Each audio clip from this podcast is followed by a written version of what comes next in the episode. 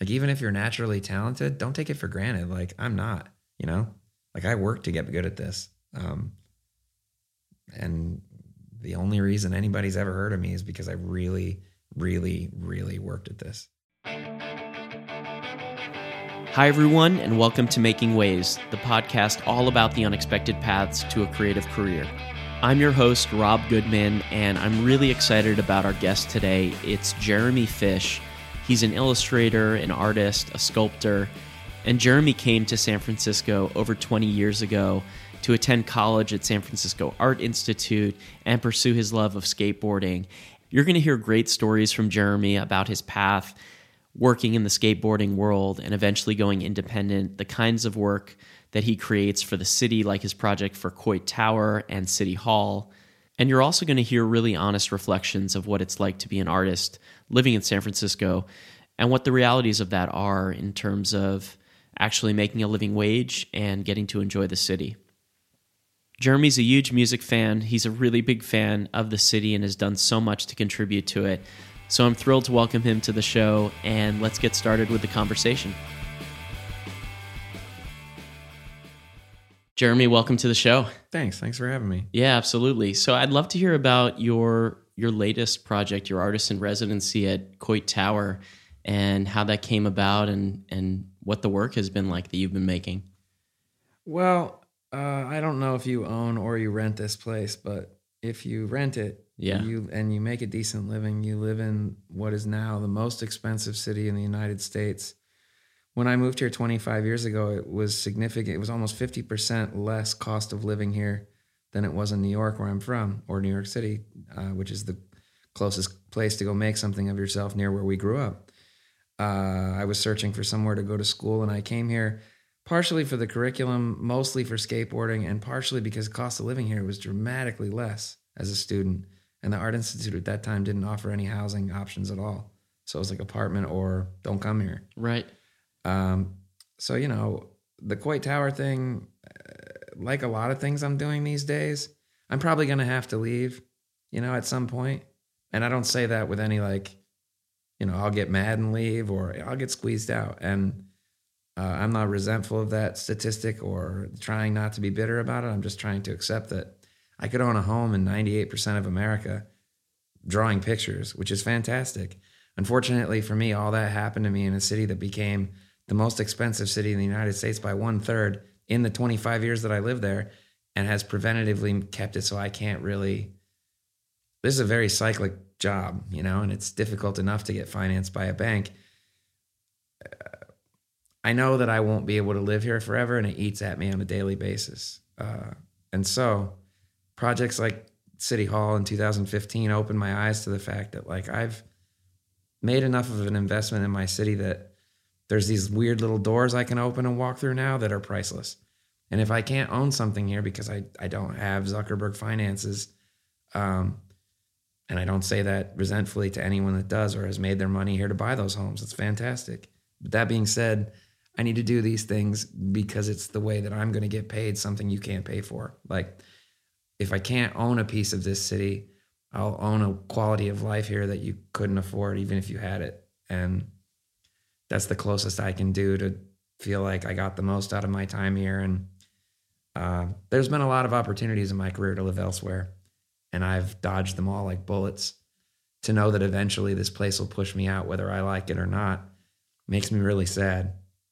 And things like Coit Tower are my pat on the back, I guess. Like, you can't own a house, but you do have these wonderful opportunities, so you can't really be mad about anything. Yeah, it's shocking to hear um, for an artist who has contributed so much to the city to feel like that's that's still impending for you the the exit um, because of finances, and of course you see a successful artist such as yourself, and you or I kind of you know impose a vision of success, financial and otherwise, that would make it uh, make it so that you could be happy here and and and successful and live and and, all of that and, And to your point, I do and am. Um, my landlord and I have a great relationship. I have a very reasonable rent.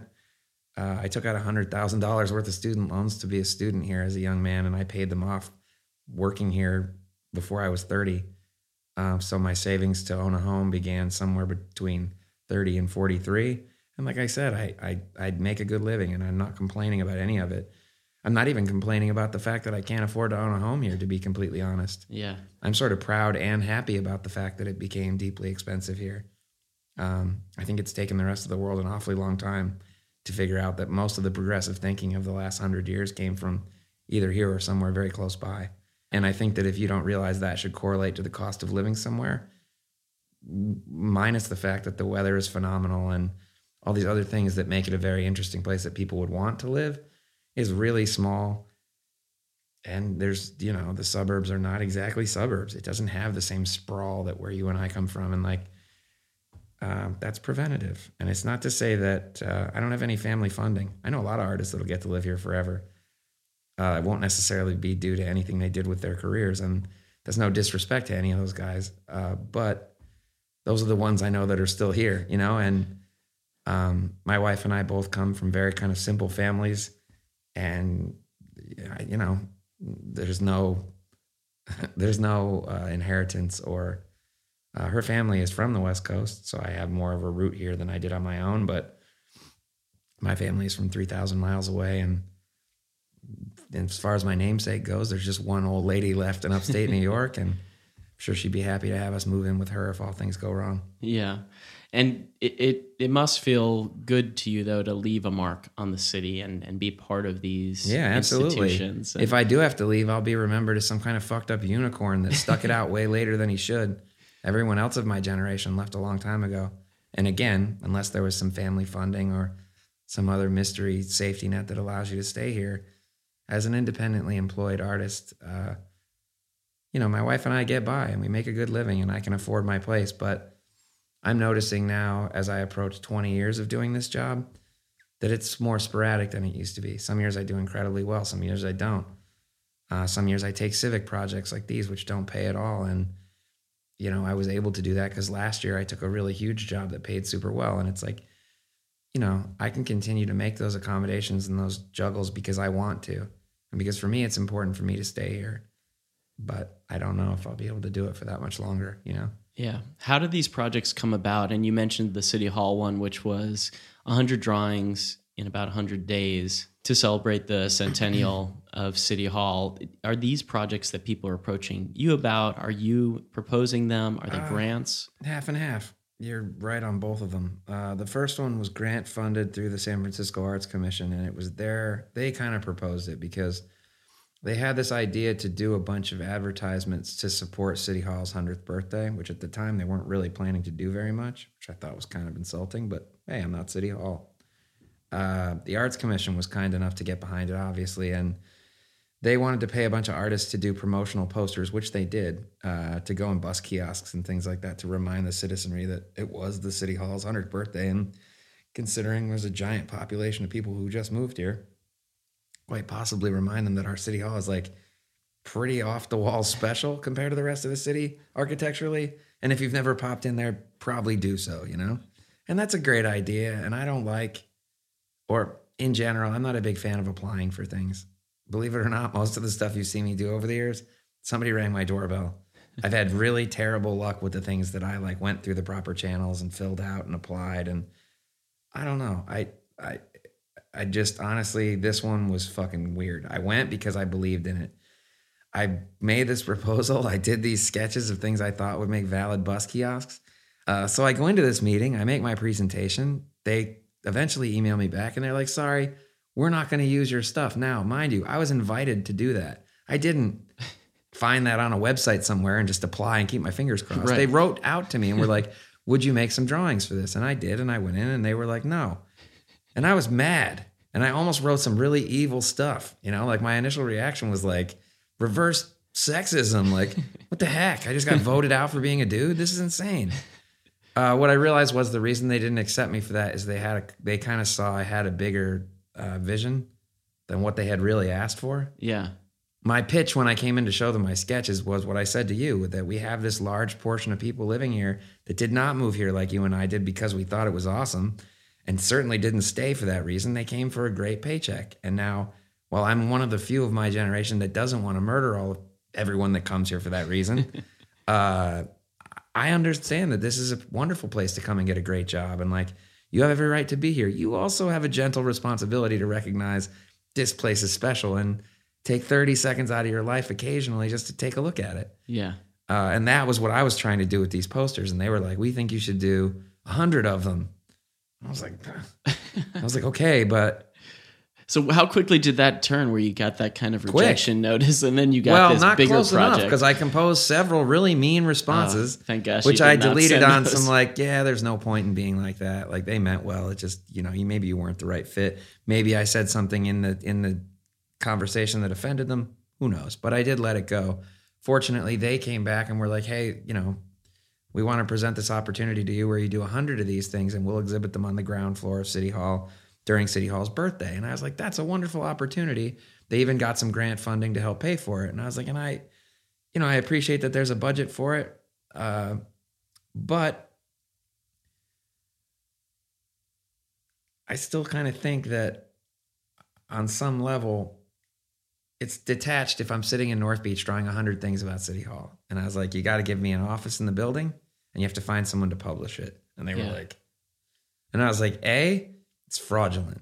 Like, I'm going to sit in North Beach and draw 100 things about City Hall. After about 12, they're all just going to be made up and not interesting. Sorry. And more importantly, if you're going to put me to that kind of work, have you ever gone to an exhibition and visually remembered 100 things? so you have to print it. Like, you have to put it in print or you wasted my time. Yeah. Like I don't want this to be something where it just sounds like he did 100 drawings in 100 days.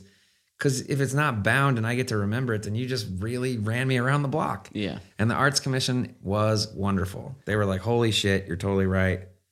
Uh, Meg Schiffler, the the woman who directed my project, is a fearless person, and that's the only way interesting things like this happen. Because she just went in there and was like, "No, you you know, you have to give him an office. It doesn't need to be a professional office. It can be a weird cubbyhole, but you have to give him some space in the building and full security access to go wherever he wants to go." And they got Chronicle Books to publish it, which was wonderful. Wow. I can't wait to get my hands on it because those drawings are incredible. Thanks. Um, well, some of them are. Let's be fair. Anything you have to do one a day for hundred days, unless it's like brushing your teeth, it's not going to be that consistent. You what I mean, like some are awesome, some are awful. Yeah. Most I tried really hard. Some I was in a bad mood. I mean, Yeah. uh, I also was having a lot of health issues at the time, so it wasn't the greatest moment in my life to try and be like super civic minded. Um, it also might not have been the greatest time in the city's history for anyone that's lived here two decades to be very civic minded Yeah. which is the other thing that motivated me to do it. While all my friends were packing up and moving away and talking shit on how the place was no longer cool, I decided to buckle down and attempt to make a difference instead of just like talking about how it used to be. Yeah. And closing off. Exactly. Trying to reach out and expose more people to. and not, and again, I didn't mean that to sound like, you know, Yeah. it's everyone has different moments in their life where it's time to go. Yeah. And like I said earlier, mine will come. At that time, I was personally sad at the number of men and women that had contributed to the art scene here my age that had to go, you know. Yeah. And by had to, I mean for whatever reason they had to. And if nothing else, like I said from the beginning, you got to be able to walk away from here and not feel like you didn't try to make an effort. Otherwise, I'd probably feel terrible for the rest of my life. Yeah. But Well, if I'm- and when we get an opportunity we can't say no to somewhere else or my landlord sells my building, right. I'll be able to go and know that I did the best I could while I was here Yeah. and I left because I had to, not because I wanted to. Yeah. Well, I think it's awesome that you're again, you're not going insular, you're not closing off. You're going to do as much as you can to reach out, connect with the history, and try to expose it to new generations of people who are, who Yeah. are kind of streaming in for, like you said, different reasons and aren't connected to the the city like maybe they should be. And Or full, maybe like the older folks that you and I met when we got here connected us to it. Like a lot of my interests are purely because I moved to a really historic neighborhood and a lot of my neighbors really geeked me out on some stuff I didn't know about. and you're in North Beach. Yeah. Yeah. And so I I think a lot of these things I'm trying, like you said, there's still a percentage of kids coming here for art school. I get notes from some of them, you know, like they still follow what's going on. And maybe just for them, maybe I just inspired those guys to look a little deeper and care a little bit more and act a little more civically and do things locally that are, I don't know, in attempts to like remind people of the good things here, not Yeah. just constantly bitch about the bad. Yeah, I think it's really important. And full disclosure, a tech job did bring me out to San Francisco. As well, it should have. so I mean, personally, really up until a few years ago, I, I did feel that disconnection and part of me or a hesitancy to be honest with somebody when they're like, "Why'd you come here?" and you're like, "Oh, I like it." right Shouldn't be ashamed of that. Like Yeah. I, there's such a crazy stigma going around with like the things here that are getting developed that change the world, and the people that live here are doing it have to be like somewhat secretive about it because they don't want to get fucking hated on. and it's, I mean, it is what it is, but it's it's awfully unusual. Yeah, yeah, absolutely. But I think, you know, part of me doing this show and wanting to connect with the community more is to feel the city, feel the impact, and yeah, understand where I live and how I can contribute. I think growing up outside New York City and then in New York City and Brooklyn, I kind of took it for granted because that was just always where I was. So now, still, you know, relatively new, five, six years here, um, being really proactive about learning about all the neighborhoods and the history. And I, you know, honestly feel your artwork makes that easier. I So- appreciate you saying that, and I also like I. Yeah, and I didn't mean to make it say earlier like a lot of people that move here for tech jobs don't care. No, like, Oh no, not at all. I think people move here for all kinds of reasons. Yeah. You have unless you're fucking blind or really busy. It's hard not to appreciate what's going on in the Bay Area, even Yeah. if you came here for some random reason. Uh, but I do like the fact that, um, like you said, like it does give people a starting point. Maybe they just didn't have time, or they were busy, or whatever. And and for whatever reason, if what I've done is stop somebody in their tracks, made them do a little bit more homework, and then in turn, I guess the real goal is made them be a little bit friendlier as it becomes really volatile here, which it didn't used to be either. Not to say that it wasn't volatile or dangerous in the 90s, it was, but in a very different way than it is now. Yeah. Yeah. I think it is it is kind of that visual wake up call to say look up, look up from your phone, whoever you are. Yeah. Look around, connect with the history that was here because Yeah. it, it matters. And don't turn this into New York City, you know what I mean? Like Right. let it continue to be kind of a smaller, more open, friendlier community. Yeah. Just because it's become astronomically wealthy doesn't mean that it needs to change its general overall mode of communication within itself, you know? Like Yeah. it's a frightening time if it can become absolutely just night and day from what it was in every aspect. Um, and I really hope it doesn't go that route because then, you know, there might be another reason to leave. Yeah. So let's rewind. I'd love to hear a little bit about what you were like as a kid and if you were always drawing or if you knew from an early age that you wanted to be an artist. Like how did how did you approach art as a kid? Um, I come from a pretty creative family, not like professionally so, but um, my mom and her parents were really crafty, and my mother's father was a carpenter and a woodworker uh, his whole life, and I spent a lot of time as a kid working with him. Um, I drew a lot, but I don't think any more than any other kid. Um, I was I I did better in art class than any other class. Like uh, from the time I started school until I got out of college. It's the only thing academically that I was ever good at, um, almost across the board. I was okay in English. My mom's an English teacher, Mhm. and I'm a pretty good creative writer. Um, if you ignore punctuation, but for the most part, um, art was the only thing I was ever any good at that I could like um, in school get recognized or like the grades would be dramatically above and beyond everything else on a report card. So I don't think there was any question from the time I was really small what I was going to do.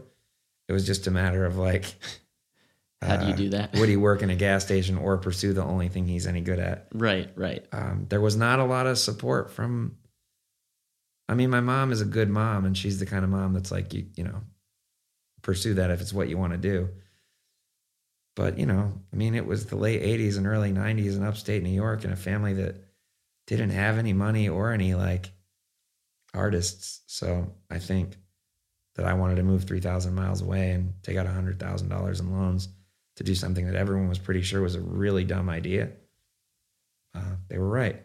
But sometimes it's easy to pick what you're going to do in life by default. Like if you're really just not good at anything else. To be fair, I really wanted to be a professional skateboarder, which is the other reason I came here. Although I knew by 18 that I wasn't good enough, I had friends that were that came here that did. And I wasn't as good as them, but I knew that my physicality would only last till a certain age and I should probably come here and push my limits physically with the sport just for my own satisfaction. So a lot of this was art school. A lot of this was the art scene that was here. but more so than art entirely was skateboarding and Thrasher. That's why I moved here. So, what was your experience like at SF Art Institute? Um, what was your mindset like during that time? I mean, were you actively pursuing art in your studies and then skateboarding as much as possible? Yeah. Um, and what was kind of your encouragement you got in school or or discouragement? I mean, did you reach a point where people are like, "Yeah, keep going. This is going to be a career for you," or you really never got that? No, not at all. I um and I don't say it with any bitterness. I wasn't that good at what I was doing. I didn't give it 100% of my time and attention. I really really really really wanted to be a professional skateboarder and I knew it, it you know, I wasn't pursuing it in the sense that I even had sponsors at that age. I was just kind of like out here like I'm to give this all of my time and attention and it's kind of a good thing I had that because the Art Institute was not a good fit for the type of work I was making. I thought because they had Barry McGee on the cover that they would respond to the type of crap that I was making at that age, and they really didn't. As a matter of fact, I think they were probably flooded with a bunch of guys like me that couldn't draw that well, that were trying to be like Barry McGee, and they were annoyed. Um, and so I don't blame the Art Institute, but I didn't get any support whatsoever. Okay. Uh, I had one instructor that liked me and liked my work. His name was Al Smith. He taught screen printing. Um, there was a guy that taught the airbrush class. His name was Tom Ackaway. He also liked me. Other than that, I didn't have a single professor there that thought I was even talented. It was very eye opening experience.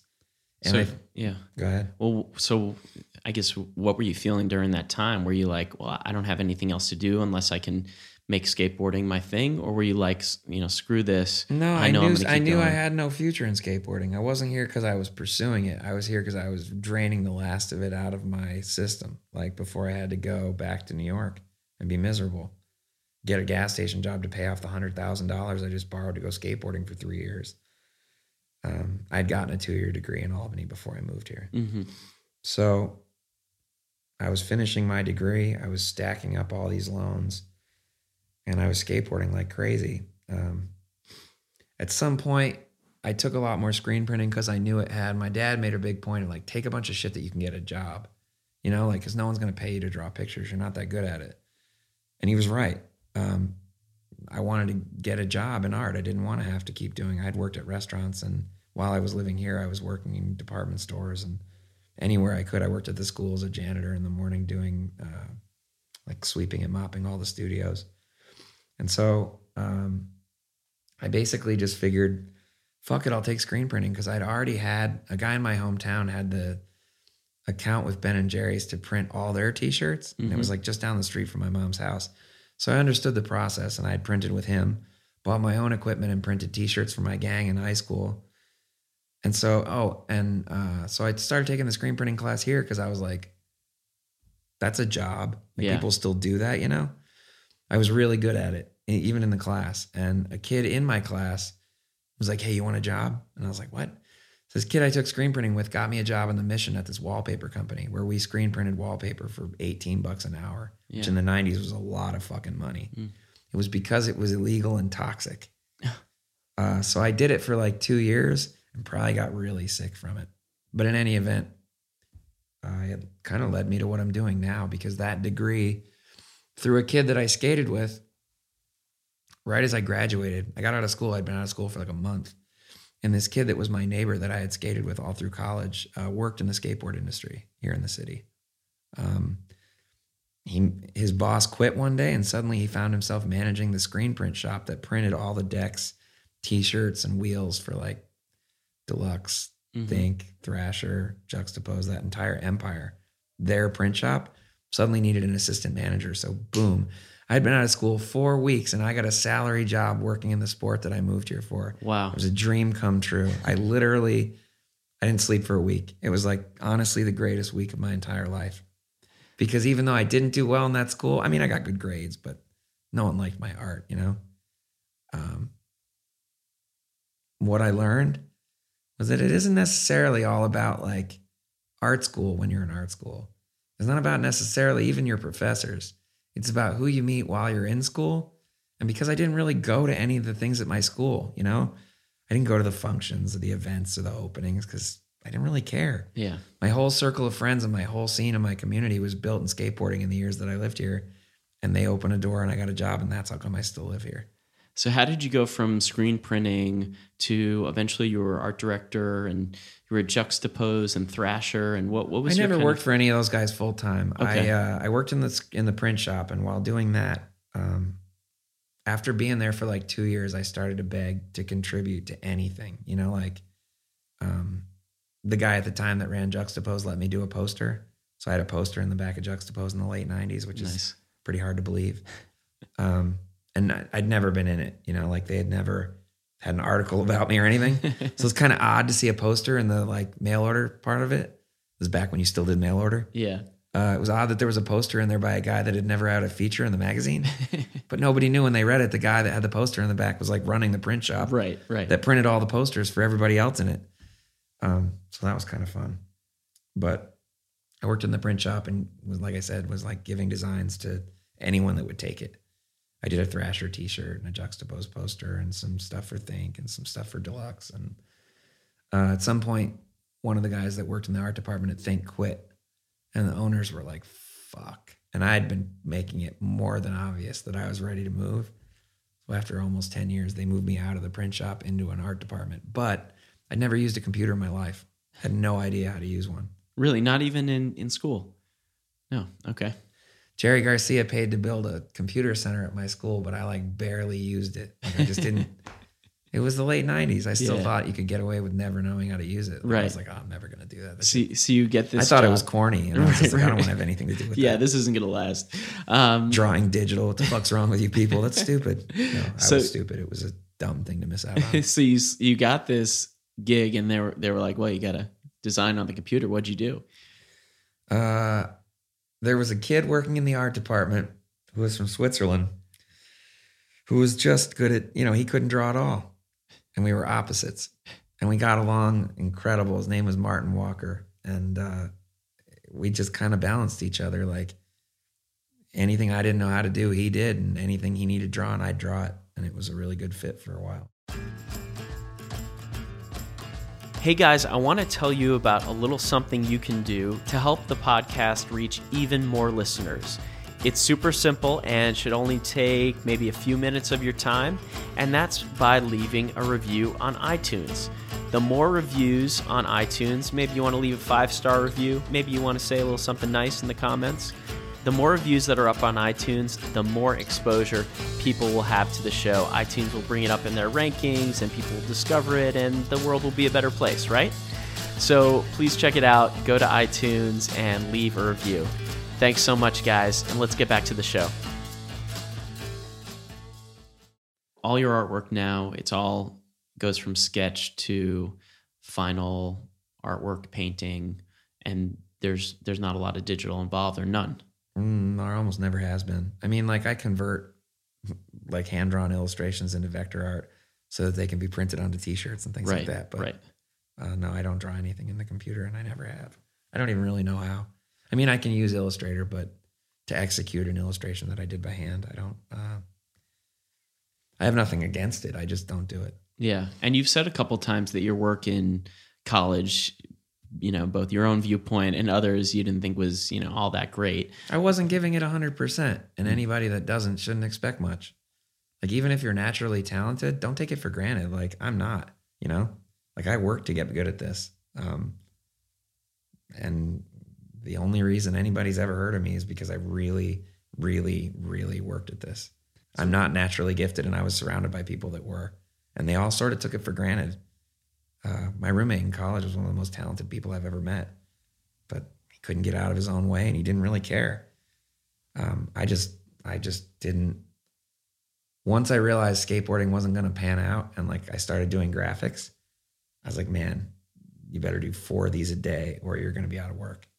And that's the only reason you've ever heard of me. Like, I just didn't want to have to not do this. So I just did as much of it as I possibly could, as fast as I possibly could, for as affordable as I could. And that was it, just the repetition you kept drawing every day. Volume. Yeah. When did you it sounds like you were you were freelancing until, you know, this role, which was a like a full-time role. Um as the art director. When did you, how long did you do that for? And then when did you get the itch to go independent? Uh, all in all, I worked in Hunters Point, which is where the skateboard industry is here, uh, for about 10 years total. I got out of school in 97. Um, by the fall of that year, I was working um, in at the print shop. I stayed there for roughly five. Basically, if there was a decade in that year, it was like closer to six or seven in the print shop, and the duration of that decade I spent in the art department at Think. Um, fortunately or unfortunately, what had been a dream come true was to sit and draw skateboards all day. By the time I'd done a few hundred of them, um, the industry was taking a dip. Uh, the company couldn't afford to hire any help. And I wasn't digitally talented enough to take on the entire brand alone. And as people would quit or we'd fire someone, they couldn't afford to hire someone to replace them. And as my Swiss friend that taught me to use the computer moved back to Switzerland to take care of his family, and like some shit just started happening where I was in the art, eventually in art department. I started in with five dudes. I was the only one in it. Um, long story short, I loved the guys I worked for, but I knew I had to get out of there, and I just couldn't. I couldn't keep up with it. Like it just wasn't fun. Yeah. I got a couple really good freelance jobs. Um, during that time that I was in there, uh, the skateboard magazine across the street called Slap, which was a smaller skateboard magazine put out by the same people that do Juxtapose and Thrasher. They gave me a two page illustrated spread for like just about four years called The Big Stupid. Nice. That was like my equivalent of a comic, which considering I didn't read comic books growing up, it wasn't very comic y. Okay. Um, it was also pretty terrible. But that was the first time anybody around the world ever saw my art with my name on it. And other than that little thing in the back of Juxtapose. Right. And that changed everything. And I don't even know why. I'd been doing board graphics and t shirt graphics and things for brands and things that had my name on it.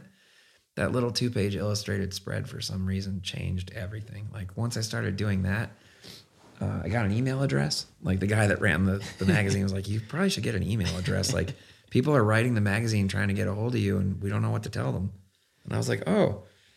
So I got a Hotmail address and people started writing me from around the world because they liked this comic. And I really thought that was interesting. And then uh, through that, I started getting invited to different art shows around the world that were trying to feature like skateboard art hmm in like stupid, like street art themed shows.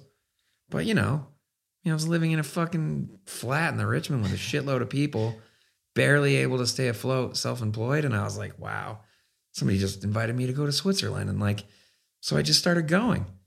And uh, yeah, I have pretty much Slap Magazine to thank. I mean, that was really the first time anybody around the world ever saw my stuff. And like I was saying earlier, without being boastful, I mean, I've been to Italy 12 times in the last Right. decade on somebody else's dime. Like they kicked a door wide open. And for whatever reason, uh, I've had a lot of success in Europe because of it. Yeah, a lot of interest in gallery shows and also personal work, commission, uh, All the above. Yeah, I'm in a bunch of museums in Europe. I'm in more museums in Europe than I am in the United States. wow. Yeah. You know, your your work is shown in galleries, and you you've got this kind of amazing um, wide audience and appeal. And you know, I was wondering at the Art Institute and just in your first steps into the art world, how that line between fine art and illustration was. You know, was it kind of walled gardens for you to break through either side of those things, or yeah, They made it very apparent at the Art Institute that fine art, which generally means your family pays your rent, is holier than every other form of art because it's created by the smartest of artists, and that graphic art is less than, and certainly uh, commercial art that would drive a product or the sale of something was less than all. And at that age, you know, I sat there listening to it and I took the notes and I wrote the answers on the test and I got the right answers. But like, I don't know that I necessarily agreed with any of that. You know, like to me, when they're saying fine art rules all, and I'm like, well, that's Pollock, right? That's a dude chucking paint and talking a lot about it to explain very little.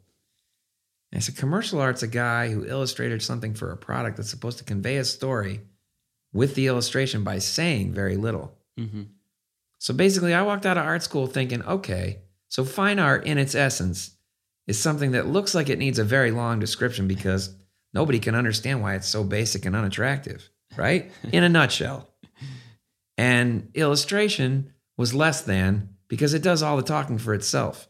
And nobody really had to get up there and explain it to you or give it a long winded importance in society. You knew because the person that drew it did a good job. And that bothered me more than anything. Um, because I don't come from a pretentious art family, because I had no future in it whatsoever. You know, I had no business even going to that school. I just, they were desperate and I got in, you know? It made me really dislike fine art and still does. Um, I think it's an elitist concept in a lot of ways. Um, and I, there are a lot of things that very early in my career, regrettably, I pushed myself away from. Right. Well, what about your work though that does appear in in galleries and shows? I mean, are you are you breaking into that world just due to the interest in, in your work or no, it's it's it's really separate kind of exhibits. Um, well, I mean, it comes and goes. You know, I, I think like any other economy, um, the art economy is really fractured at the moment. I don't Yeah. think it's a great time in global history to really invest in art. That being said, my art still sells and I still do okay off it. It has never been the only way I ate, or I would have starved a long time ago. what it's is- very inconsistent. The money's really shady.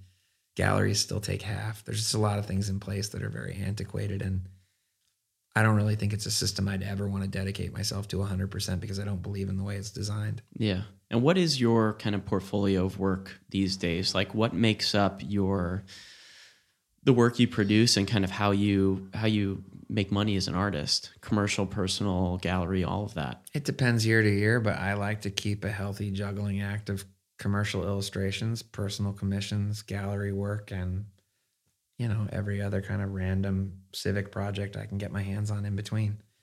It's been a juggling act since I walked out of the door of that skateboard company, and it's the last full time job I had. Right. Uh, and for better or for worse, I made all that happen in the most expensive city in the country, and I'm super proud of it. Yeah. And so you mentioned when we were talking about the City Hall project that you had some health issues going on at that time. And I know you had brain aneurysms that you were dealing with.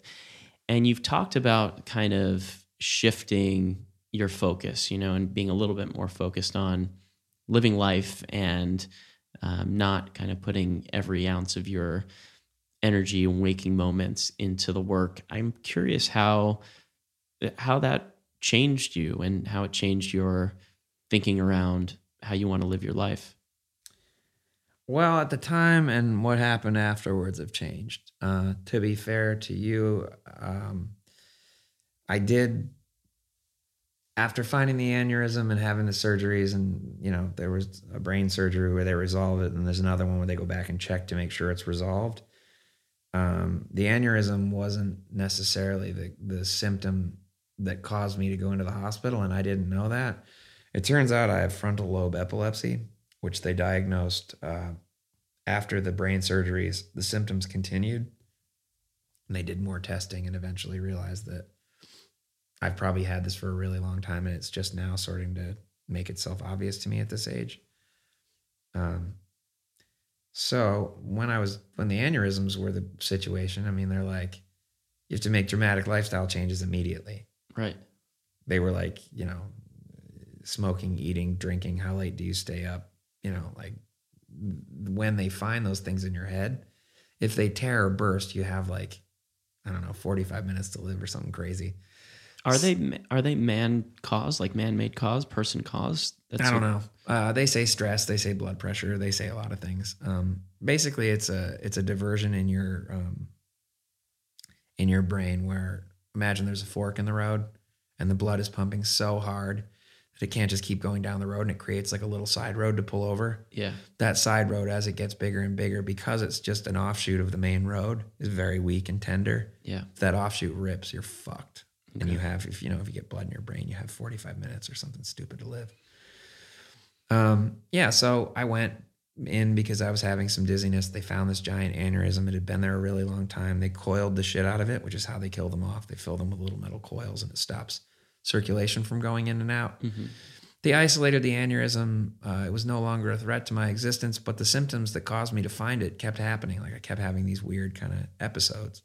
So eventually they realized that I have uh, epilepsy. Now, the prescriptions for epilepsy are fucking gnarly. Uh, and I'm not taking any of them and haven't. Uh, so I went from trying to live a much more calm, relaxed, don't work as hard life when they found the aneurysm. Once I realized that the aneurysm wasn't really a threat to my life and that I had a disease that I did nothing to cause and couldn't get rid of and had to take really fucking life changing drugs in order to manage, uh, I changed the whole I'm not going to work that hard schedule back to looks like the road might be a lot shorter than I thought. Better get to work. Um, like, if you're taking time off preventatively to like live a healthier life, and then you find out you have some fucked up disease you did nothing to cause and can't get rid of, uh, so much for taking it easy. You know, like, what was the point in doing that? And so you want to work as hard as you can to produce as much. And not only that, but I don't want to do anything that's getting painted over. Um, so I don't do as much public work as I used to, and certainly not anything outside, just because we live in a day and age where it's easier to get famous for ruining somebody's mural than it is for creating one. And I don't say that personally. I mean, Taggers mess with my stuff, but I, that's been going on since I started painting outdoors. It's part of the responsibility you take when you paint outside. I'm just after the whole ups and downs with health stuff, my biggest thing was like no more nothing that gets painted over. And a lot of that was the statue a lot of that was like, fuck your mural. Like, it's already gone. Like, the building got torn down where Yeah. I fucking painted that thing, you know? Like, murals have a lifespan of this bronze and concrete and stone and books. And this is where I want my focus to be. Yeah. I'm no longer 20 years old and I'm no, I know I'm human and my time here is limited. So I've directed more at things that have like more lasting power, I think. And is it is it your own pace of frenetic work creation, or is it that the deadlines are you know you just kind of let them come in and stack up, and you got to hit them, or is it a, is it a combination?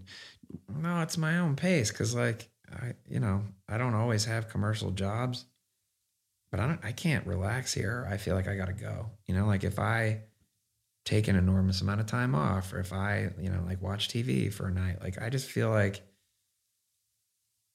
you get what you pay for. You know what I mean? Like if you want to relax and sit around here, just don't be surprised when it's time to go. Like I'm gonna work as hard as I can for as long as I can to be here. When I don't want that anymore, I'll reevaluate my life. But for right now, it's not really a wise time for a guy in my boat to chill out. Like it really isn't. Cause, you know, the window's gonna close and I have a voice and people listening, and it's just not a good time to take a night off. Jeremy, thanks so much for joining the show and for Yeah. the conversation. I Absolutely. really My pleasure. Thanks for having me. it. You bet. And uh, thanks for making the effort to care. You know what I mean? There's a lot of guys like you that moved here more recently that just it's not on your list of shit to make an effort. So I appreciate that. Absolutely. Thanks, Jeremy. Sure. Okay, that was my conversation with Jeremy Fish. Jeremy, thank you so much for joining the show and being so open about your path to getting to where you are today, the challenges that you faced in school, and what it's really like for an artist here in San Francisco and what makes this city so special. So, thank you so much for everything you do to preserve and also promote the history of San Francisco. If you guys want to learn more about Jeremy and check out his incredible art, I'm a huge fan of his artwork. Check out sillypinkbunnies.com. That's his website. You'll hear all about his shows, you'll see his artwork, and check out Mr. Jeremy Fish on Instagram. You should follow him there. Making Ways is engineered by Jim Heffernan at TTO Productions. Our intro music is by the Sandworms, and we've got some music by Jim Heffernan in the mix too. You can learn more about Making Ways and me at makingways.co. We have new articles and illustrations that I do, and show notes that you can check out every week. Follow us on any social media platform, and definitely sign up for the newsletter on the website where you're going to get more behind the scenes action on Making Ways podcast. Thanks to our partner General Assembly. Check out General Assembly at ga.co. You can find my course called Launching a Successful Podcast that you can sign up for. That's on October 20th. And if you use the offer code Making Ways at checkout, you can sign up for any workshop or class and get 15% off. Thanks so much for listening, and I'll see you soon.